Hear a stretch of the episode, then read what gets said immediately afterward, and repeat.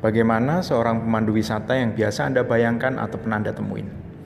Rata-rata menggambarkannya sebagai sosok yang ramah, kooperatif, serta ikut kemauan tamu yang dibawanya. Namanya Murven. Dia adalah pemandu wisata yang menemani kami selama 10 hari berkeliling Turki tahun lalu.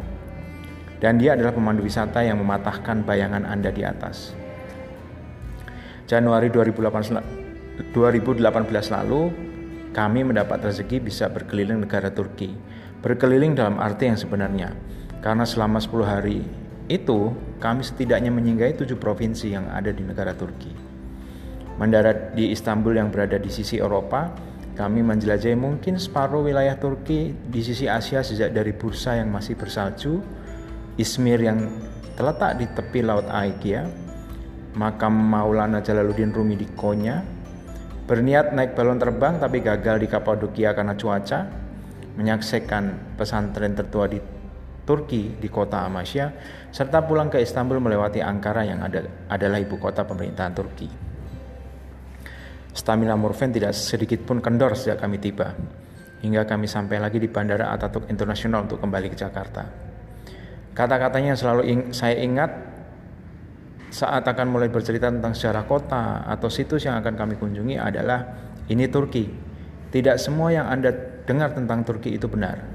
Turki adalah bla bla bla katanya. Dan dia mulai bercerita tentang Turki. Politik, sejarah, pemerintahan tanpa lelah. Walau sebagian peserta terlelap di bus. Saya pikir dia lebih tepat menjadi seorang propagandis ketimbang pemandu wisata. Oh ya, Morven bukanlah pemandu wisata yang manis. Dia ramah, sangat ramah. Tapi kalau sudah berurusan dengan disiplin waktu, dia keras. Latar belakangnya sebagai tentara di Turki sangat mempengaruhi itu. Hari pertama, kami menginap di sebuah hotel di kota Istanbul.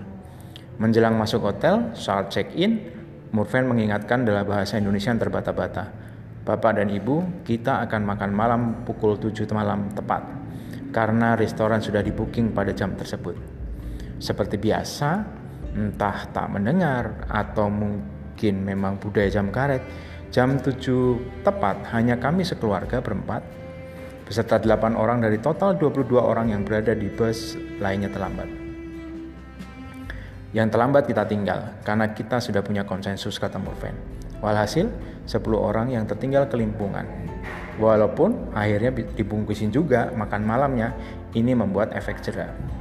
Sejak itu, mulai hari pertama hingga perjalanan terakhir tak ada lagi peserta yang molor dan ngaret. Perjalanan berjalan mulus selama 10 hari. Orang seperti Murven masih jarang kita temui di Indonesia. Itu kenapa budaya jam karet masih sangat menjamur. Karet kok menjamur. Kita cenderung memberi toleransi pada orang yang terlambat. Sehingga kondisinya jadi agak ironis. Yang tepat waktu menunggu yang terlambat. Yang terlambat juga tak merasa ada yang salah karena dia ditunggu. Lebih buruk lagi, karena kebiasaan terlambat ini tumbuh dalam keluarga, suami memberi contoh pada istri, istri memberi teladan pada anak. Dan keluarga macam ini bila bepergian atau berada dalam sebuah rombongan atau tim akan menjadi beban berat bagi rombongan atau timnya. Repotnya, yang yang jadi beban ini tak merasa jadi beban. Apakah Anda mengalami hal yang sama?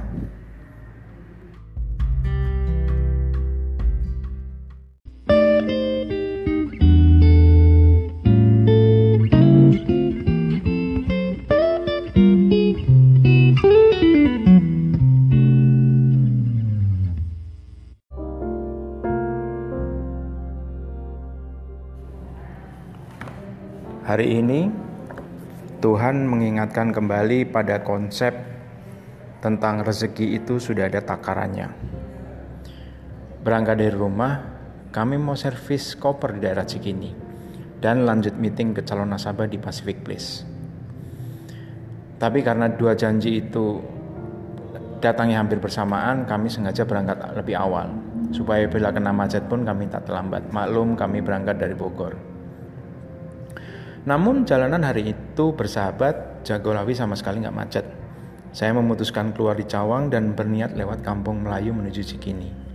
Saya lupa kalau plat mobil saya genap dan masuk ke jalur ganjil. Di perempatan BNN, saya di stop polisi. Pendek cerita, saya mesti mengeluarkan uang 500 ribu untuk membereskan keteledoran yang tak perlu ini. Bayar denda tilang. Sebelum kejadian ini, pas mau berangkat mudik dua minggu lalu, kami juga mengalami kejadian yang serupa, mengeluarkan uang ekstra di luar rencana. Saat itu, untuk menghindari macet di Cikarang, saya sengaja keluar di pintu tol Cibatu menuju Jalan Raya Kalimalang, mengarah ke Karawang. Di sebuah perempatan, mobil saya berhenti tepat di sebelah kanan sebuah truk tronton. Saya mau belok kanan, truk mau belok kiri. Tak dinyana, lampu merah ke arah kiri nyala duluan dan truk di sebelah kiri saya bergerak. Karena panjangnya bodi dia, sang sopir tak sadar bahwa pantat truknya itu membelai kaca spion mobil saya. Pecah sih enggak, tapi dudukannya patah. Walhasil sampai Semarang saya mesti merogoh kocek 400 ribu untuk membereskan. Dari dua kejadian itu saya dan istri bergumam. Kita ini bekerja keras. Dapat rezeki yang alhamdulillah cukup lumayan. Kita sudah keluarkan bagian yang menurut hitungan kita harus dikeluarkan karena merupakan hak orang lain. Tapi hitungan langit berbeda lupanya. Saat dapat bonus menjelang lebaran kemarin, kami sudah merasa membayar lunas semua kewajiban kami. Tapi hitungan langit bilang ada 400 ribu lagi yang harus dikeluarkan. Mungkin kami sudah diingatkan, tapi kami lupa. Hingga akhirnya bagian dari rezeki yang menjadi hak orang lain itu ditarik paksa oleh tukang servis pion di Semarang melalui perantaraan belayan truk tronton. Demikian juga hari ini. Kami merasa apa yang kami terima dari gajian tanggal 10 kemarin sudah kami bersihkan tapi hitungan langit bilang masih ada 500 ribu lagi yang bukan hak kami dan akhirnya dikeluarkan sebagai denda tilang. Itu yang kami sadar sebagai pelajaran bahwa rezeki sudah ada takarannya. Artinya, kita sudah kerja keras untuk mendapatkan rezeki yang besar. Tapi ada hitungan yang dari yang kita terima itu harus dikeluarkan karena itu hak orang lain. Kalau kita ingat, kemudian hitungan dengan hitungan langit cocok, otoritas langit pun tidak perlu memaksa duit itu keluar ya lewat namanya musibah, kecelakaan atau sakit. Jadi, konsep rezeki sudah diatur itu bukan berarti layeh-layeh dan berharap kita dapat duit jatuh dari langit, seperti kata orang-orang males gerak yang biasa saya temuin. Maunya usahanya sedikit tapi pengen dapatnya banyak. Ngimpi lah ya. Sampai seorang teman menulis di wall Facebooknya, jualan males, training ogah tapi giliran ketemu teman yang berprestasi, dapat reward dan komisi besar, bilangnya semoga nular ya. Saya cuma bilang, Beb, ini bisnis, bukan panu.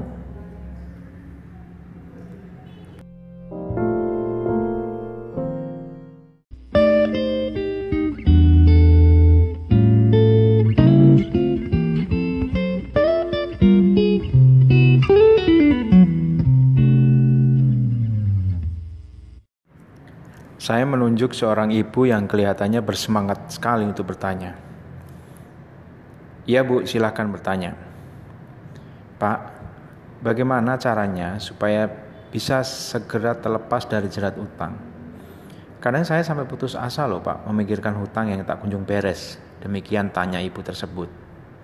Saya tanya balik, kalau boleh tahu, hutangnya berapa miliar bu? Dengan serius saya tanya.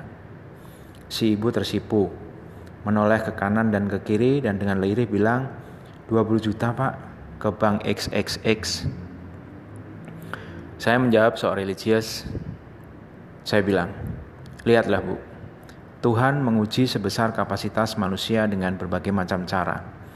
Ada yang diberi harta melimpah ada yang dianugerahi hutang yang melimpah. Kebetulan ibu diuji dengan hutang. Seberapa besar kapasitas ibu diukur dari cara ibu menyelesaikan hutang tersebut. Semakin cerdas ibu menyelesaikan hutang tersebut, maka sebenarnya kelas ibu makin naik. Ibu diberi ujian dengan hutang 20 juta, tapi sudah hampir putus asa. Maka bagaimana caranya Tuhan akan berikan rezeki yang besar dan makin besar. Kemampuan ibu mengelola rezeki besar belum teruji. Lah buktinya, hutang 20 juta aja sudah bikin putus asa. Kita ini suka nggak adil sama Tuhan. Berdoa minta hidup sejahtera, tapi usaha realnya nggak ada. Punya hutang dipikirin aja, tapi tak berusaha kreatif melakukan sesuatu yang berbeda untuk melunasi hutang itu.